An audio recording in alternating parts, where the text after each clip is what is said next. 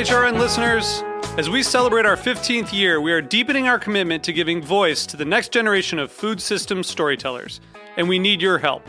Our internship and fellowship programs help activate new possibilities for underrepresented and underestimated young people through experiential journalism, audio engineering, and production training. Through these unique programs, HRN helps food equity stewards build essential workforce readiness skills that expand their potential and foster economic mobility. Please consider supporting these critical programs. And with a minimum donation, you can be entered to win a dinner for two at an amazing restaurant in one of eight cities and tickets to a concert at a great venue in one of those cities. We have incredible partners across the country who have donated, as they also share our passion for helping to educate the next generation of food systems storytellers. Check out heritageradionetwork.org slash 15 to donate and enter to win today. That's heritageradionetwork.org slash 15 to donate and enter to win today. And make sure you donate before March 31st. Thank you.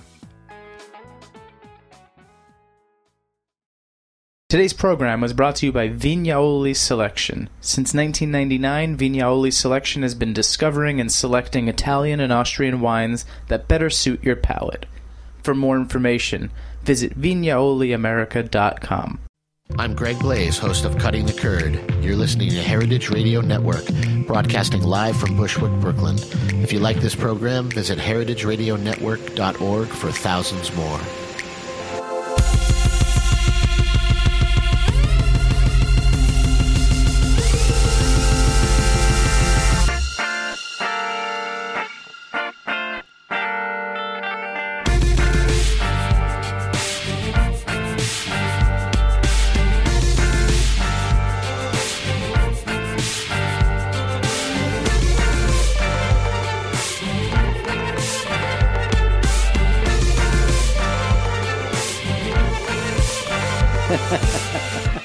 Hey, and welcome to the Food Seen on heritageradionetwork.org. I'm your host, Michael Harlan Turkel. Here today, uh, a visual exploration of 75 additives and 25 food products. A wonderful book called Ingredients. A great collaboration between a commercial photographer and an author who is here in studio, Stephen Ettlinger. And I think we have Dwight Eschliman on the phone. Is that correct? I'm here. Excellent. Welcome, Dwight, all the way from the west side of this country. Thanks for having me. Excellent. So this book, first, I want to know about the collaboration because it actually came out of another book of yours, Steve. Um, Twinkie Deconstructed. Tell me about that book, why you wanted to do that, and how Dwight was weaved in. Well, they were, there was a big disconnect uh, in the sense that uh, my book came out a number of years ago and uh, got a lot of publicity. So I think it was a little bit in the zeitgeist. Uh, this ex- this uh, investigating a long list of ingredients, uh, but it was not a visual book with visuals. I, I wrote it, however, in a visual way. So I, I visited the factories and the mines and. Uh, you know, took myself there, interviewed the engineers, uh, which was really a lot of fun and amazing because there was a wide variety of sources. And I had a website for that book where I, which I monitored the traffic on every now and then. And one day, a couple of years after it came out, I noticed a huge spike in the traffic. I traced that to um, this guy in San Francisco, yeah. and so that's how we met. He said, "Oh yeah, well I've got this project that went viral." Uh, and that's the real genesis of this book, his project that went viral. And I, I should let Dwight explain that. Yeah, 37 or so ingredients. Tell me about it, Dwight. Well, that's uh, Steve and I both found our Twinkies, and uh, that's that's how we met. Uh, what happened? Uh, so, 37 or so ingredients was a personal project of mine that uh, I deconstructed the Twinkie visually in the same way that Steve had deconstructed the Twinkie um, in his book, but with words. Um, the genesis of that was simply, you know, an onset conversation with a, a chef friend of mine who was very much an omnivore and liked to tease me about how little I actually ate and yet how it wasn't always the best foods. Um, and he simply asked me, you know, you, you deconstruct a lot of items in your work. It's a theme that runs through your work. Why don't you do it with food? And I, well, all right. So we found the most iconic thing we could, the Hostess Twinkie, and we deconstructed it. It turned into a, a self-published book. Um, made it all the way to the Daily Show with Jon Stewart, and uh, then Steve and I found each other through that. It's in, in all these food products, in ingredients itself, you revisit that Hostess Twinkie again. Oh yeah, uh, sort of in, in, a, in a soft way. Um, in this book, we did 75 ingredients. They're among the most common. Um, they include what is it, Dwight? About 20 or 25 that were in the Twinkie, maybe fewer. Yeah, I think not quite that many, but nearly. I mean, Yeah. it's it's. I think that touches on the industrialized process that is uh, food manufacturing these days. Uh, a lot of a lot of additive, a lot of additives and ingredients are seen over and over. I mean, prior to you know doing Twinkie Deconstructed, and Dwight, prior to you doing your visual treatment for a, a similar project, did either of you read labels? What was it like shopping? Well, well, for me, it was uh, it was classic. Uh, I'm a. I used to, you know, I grew up reading cereal boxes and you know and poetry. No, uh, but I I got into looking at labels after doing a number of food books, including on beer and wine and and, and um, various uh, eth- ethnic cuisines, trying to explain the elements of say of French cooking, and it got me wondering if there was a terroir for polysorbate 60 or red number 40 and I and I love uh, big books on things like uh, you know the foods of France, which show pictures in context. Usually, they show a winemaker standing in the middle of his vineyard. I, I was thinking always if there wasn't the same thing I could do for polysorbate sixty, uh, and then I couldn't figure out how to do a book based on you know doing all like 3000 ingredients or 13 most common ingredients. It wasn't really a good way to organize a book. So i kept looking at labels for a few years randomly while i finished up other projects until it, one day it dawned on me that i really needed one food product that had an interesting ingredient list to do to use as the table of contents and I needed something that had the right number of chapters, you know. But uh, so you Yoo-hoo chocolate drink wasn't sufficient, you know. Campbell's soup wasn't sufficient, um, and I got a lot of stares from uh, managers of grocery stores as I pondered labels in the aisles. Not to mention my family. Until one day, I slapped myself on the forehead. I still have the bruise. Uh, Twinkies. You know, every, it's a well-known food product. It's got a delightfully long ingredient list, which, by the way, includes most of the most common ingredients. So it was a really good way to enter that whole world of artificial food ingredients. It wasn't about the Twinkie; it was about the Twinkie ingredients. And, and Dwight, you are San Francisco based, right? I, I am. That is correct. So Rainbow Grocery really doesn't have a Twinkie in there, does it? there are, they can be hard to find. I was just going to say something uh, snarky about San Francisco and Twinkies. Oh, but- feel free. We are we are in the We're- epicenter we're, of we're Brooklyn. an easy target. I'll admit it. But I mean, this this collab this collaboration, um, the way that you arrived at at working together and you know making these elements so stark, um, and they're such homey foods. You know, they're they're in most people's pantries. Um, why that decision to, you know, have that disconnect, or do we already have that visual disconnect being consumers? Well, I mean, I mean, I think making food on any scale is pretty abstract. I mean, think about making pancakes on Saturday morning at home. The ingredients on their own are pretty abstract. So, I, and I feel like that dovetails well with industrialized manufacturing. That's it's very abstract. It's more, even more of a world of white powders and clear liquids than I expected going into the project. But visually, my goal was always to take a very clinical approach that allows you to access the differences within a group of very similar items. Right, and I was able to dig out or ferret out details that made that distinguish many of the similar looking and functioning items from one from one another, but based on maybe some of the sub ingredients or manufacturing processes, all of which I simply found fascinating. It's not necessarily important to know in terms of nutrition or politics. It's just fascinating, and we're both curious guys. We're just intrigued by this Yeah. stuff. Yeah, I mean, I think the one that I found most intriguing was shellac. Um, Oh, yeah. you know, so many people that eat apples, and, Uh-huh. and I'm, I apologize for anyone who's eaten an apple while reading this. Um, and thanks, you know, I, I am healthy. Don't eat apples; they're bad for you. You know, I, I am uh, I am a vegetarian, fruitarian. Um, there's some insect larva secretion, or as I like to think of it, bug sap. Yeah, the, and and uh, and shells, and you know, oh my gosh.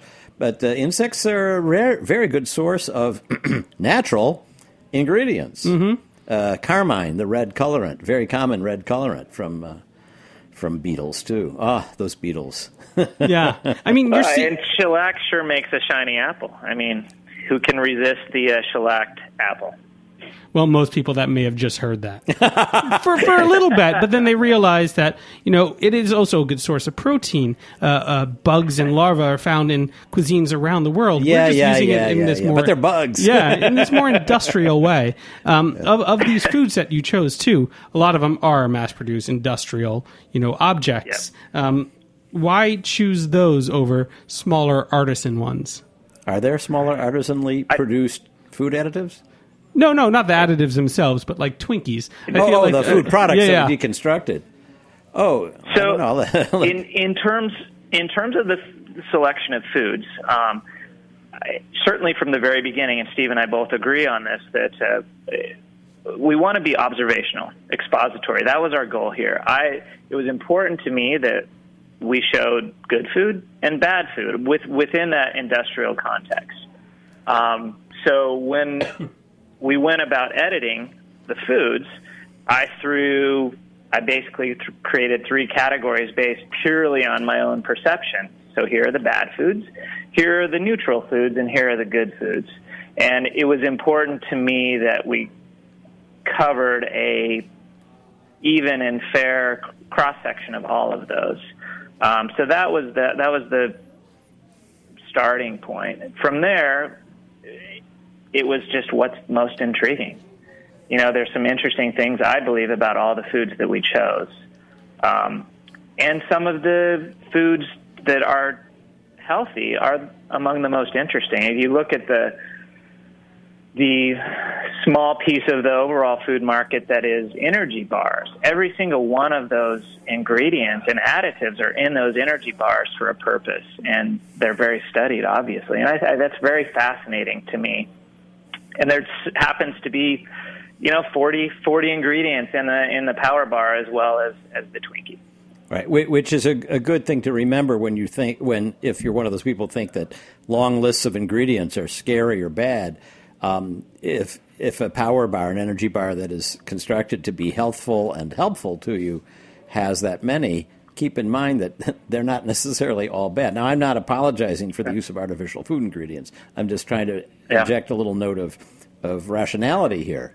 It's hard to make a broad generality about them all. Yeah, and like Dwight said, uh, purpose. I mean, a lot of things are put in there for purpose, but then you know some things make you scratch your head, like uh, um, oatmeal.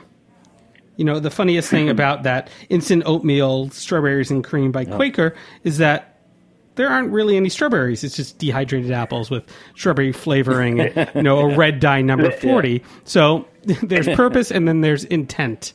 I, and I have to say that strawberries and cream, that was the very first one. That was one that never exited the list as things came on and off our, our final list.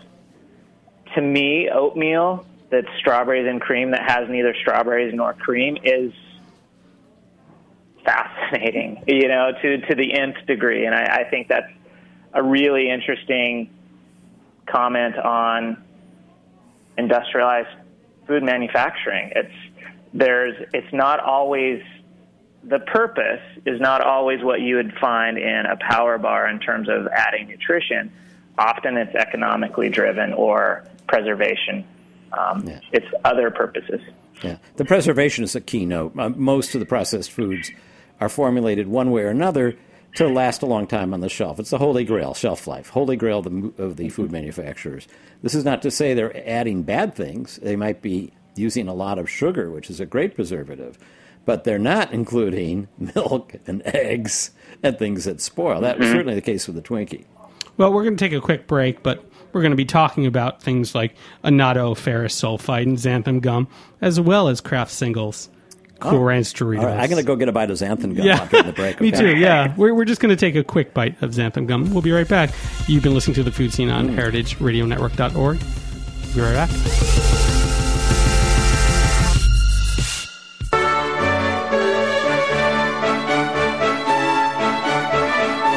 At Vinya Vignaioli selection, Dino Tantawi brings together some of Austria and Italy's finest cult wine producers. Dino makes frequent trips to Europe to bring sommeliers and consumers some of the best small vineyard wines. Every wine in the portfolio is selected for its unique attributes. Dino is especially known for his emphasis on the importing of terroir to fine wines and looks for vineyards with microclimate that perfectly express the terroir.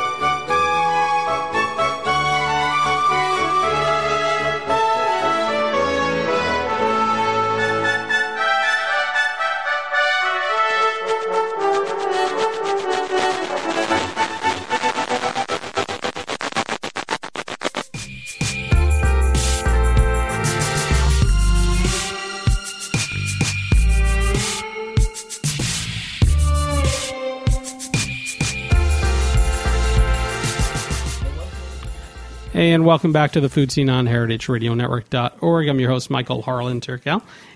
Here with Steve Ettlinger of Ingredients. It's a visual exploration of 75 additives and 25 food products. We were just talking to Dwight on the phone before, and he sadly had to leave us. I mean, he is a working commercial photographer. Hey, I'm a working author, and I'm here. Yeah. Well, then tell me what EDTA is. EDTA. Oh, uh, that's um, I've, got- I've really got to work on it.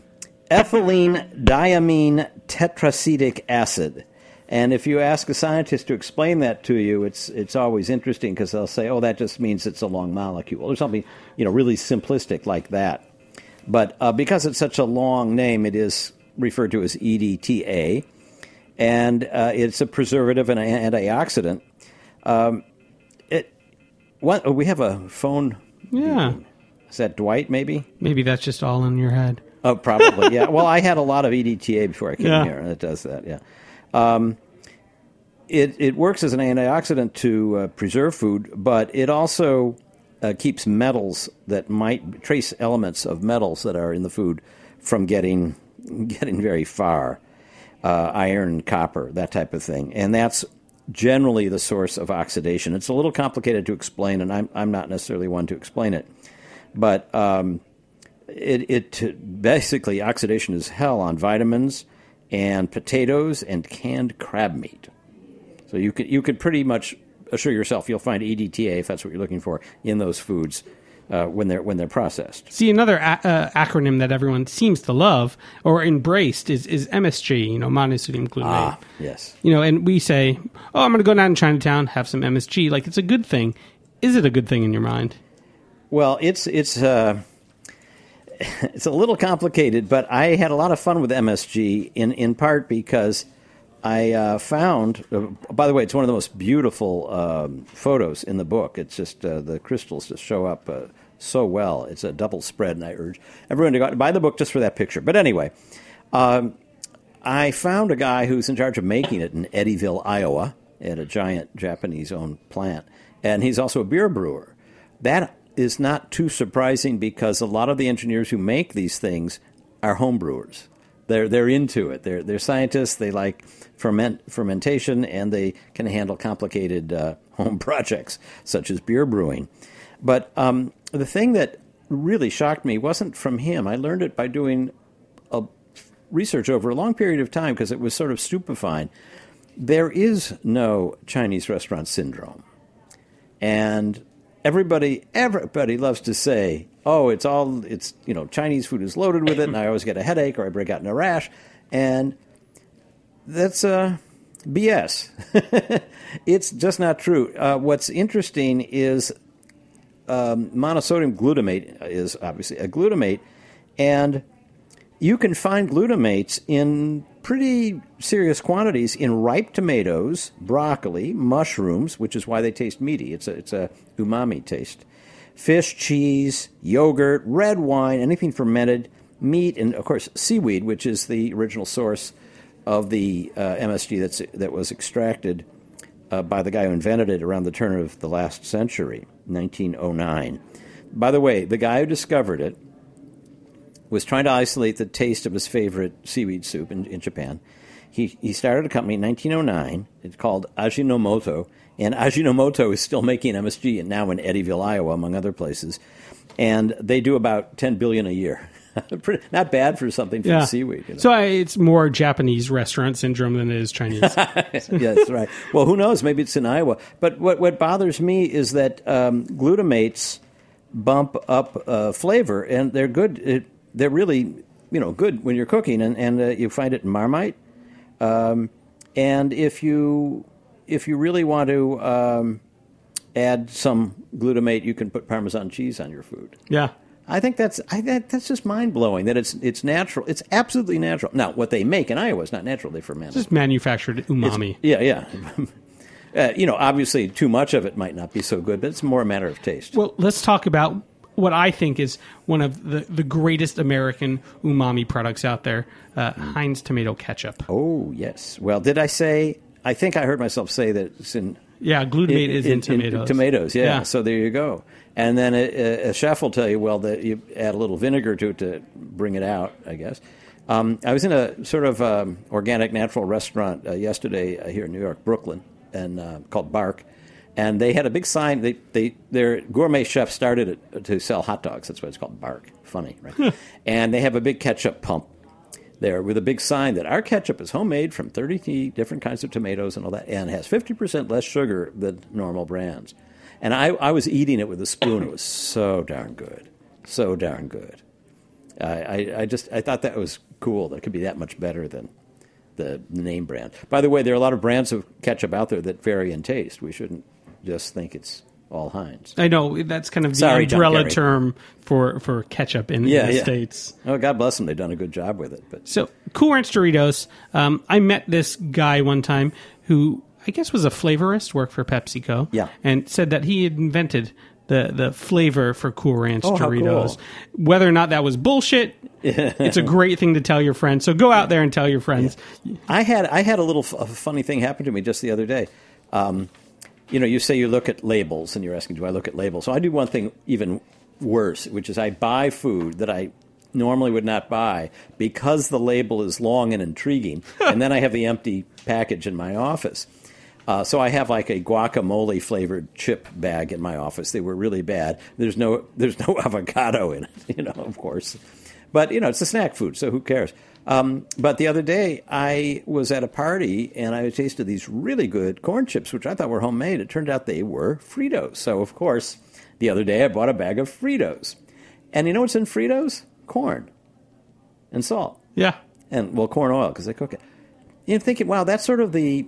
I mean, it's made by Frito Lay. They make potatoes. It's really a snack food poster child, and it's got a ridiculously short ingredient list. It's it's just corn.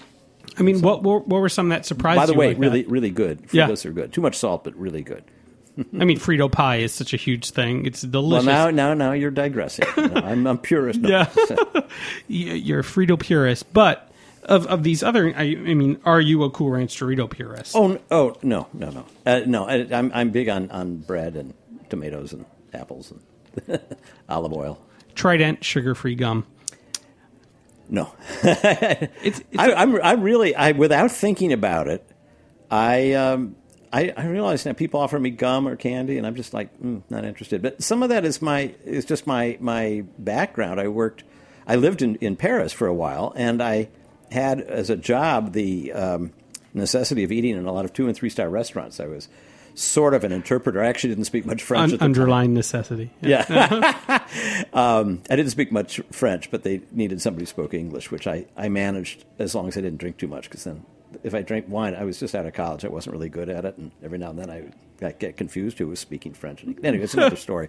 And I- you know, and I worked as a, a cook a little bit. And my mother, when I was a kid, was really into Julia Child, the, whose book when it came out just like blew everybody's mind. So, you know, I kind of got used to eating the, straightforward stuff, and uh, I don't, I don't really like stuff Yeah. with a lot of funny ingredients. But I do, I, I do like Fritos. No, that's new. I just had those once. But it's kind of amazing. You're seeing all these companies like Panera, uh, Taco Bell, Yoplait, Pepsi that are kind of removing some of these additives that are you know profiled in this book, and they're talking about them in their ads Yeah. as if they're doing something great and revolutionary. Right. Whereas adding the additives was initially that. Right. What actually they're doing is saying to people who might be customers, try us, you'll like us. Yeah. Which is, you know, might as well be selling cars. It doesn't matter, whatever it is. Um, they bowed to a lot of pressure, some of it cultural, and some of it, which is okay. You know, that's what they're in the business of doing. That's fine. But some of it was uh, fueled by really stupid moves on the part of uh, some bloggers and the like who, who just got hysterical over nothing. And I mean, the fact that um, in one case, uh, one blogger inspired a campaign to get one company to one of the food companies, like like Panera Bread, uh, Subway, to take an ingredient out of their bread. Well, if the ingredient was unsafe, you would think the campaign would be to have it banned. But instead, because she's an idiot, she focused on this one company. I don't know if that's um, uh, uh, proper or legal to say somebody's an idiot, but that's my opinion anyway. Um, and the company responded as a company should, which is, uh, oh, our customers don't want this, so you know it's out of there. As it turns out, even the blogger pointed out that it wasn't dangerous to consumers. That she didn't admit she was doing it just because she's silly. Um, but the danger that she perceived and re- apparently researched was confirmed was to the people who manufacture the ingredient, which more or less disappears once it's baked into the bread. I mean, that's that's just so sad. I think. I mean, from a bread baking perspective, uh, pretzels are my favorite, and you have to dip them in an alkaline solution in, in a very intense lye solution. Lye, yeah. Where uh, I mean, that's pretty caustic. It bubbles Yeah. and it sounds like a witch's cauldron, uh-huh. and yet people eat, you know, Bavarian style pretzels Well, all first of all, can I say you're the first person I've ever met who knows how to make pretzels? That's that's cool. I try. I Well, try. there you go. And secondly, the lye figures in a lot of food processing, and yet people don't freak out about that because it's not a long name. It's um, L Y E. You know, it's not azodicarbonamide. Yeah. which is the one that uh, this uh, blogger got up up in arms about, and it's only because it's a long name. I'm sure. I mean, lye is really pretty caustic. What people have to realize is chemophobia sucks. Uh, you can quote me on that. and while we trade in it, let's be real, we trade on it a little bit in this book because people are saying, wow, we're looking at all these long names. And we're sort of saying, wow, look at all these long names.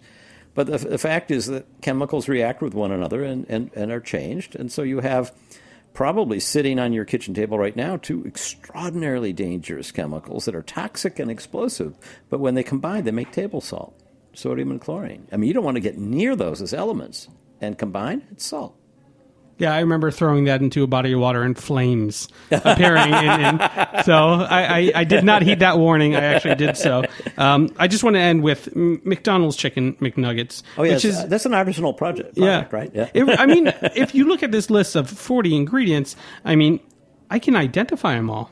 I know what they are, and there's actually chicken in it, which is a lot of people's surprise.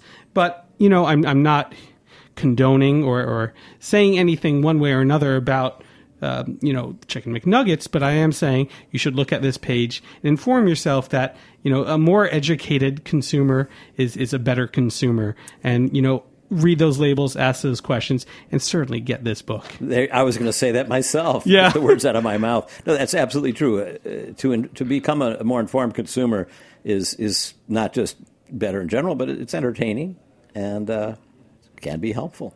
Excellent. Well, thank you so much, Steve, and thank you to Dwight too for being on air today. My pleasure. And again, everyone go out, get ingredients, a visual exploration of 75 additives and 25 food products out by Regan Arts right now. You've been listening to the Food Seen on heritageradionetwork.org. I'm your host, Michael Harlan Turkel.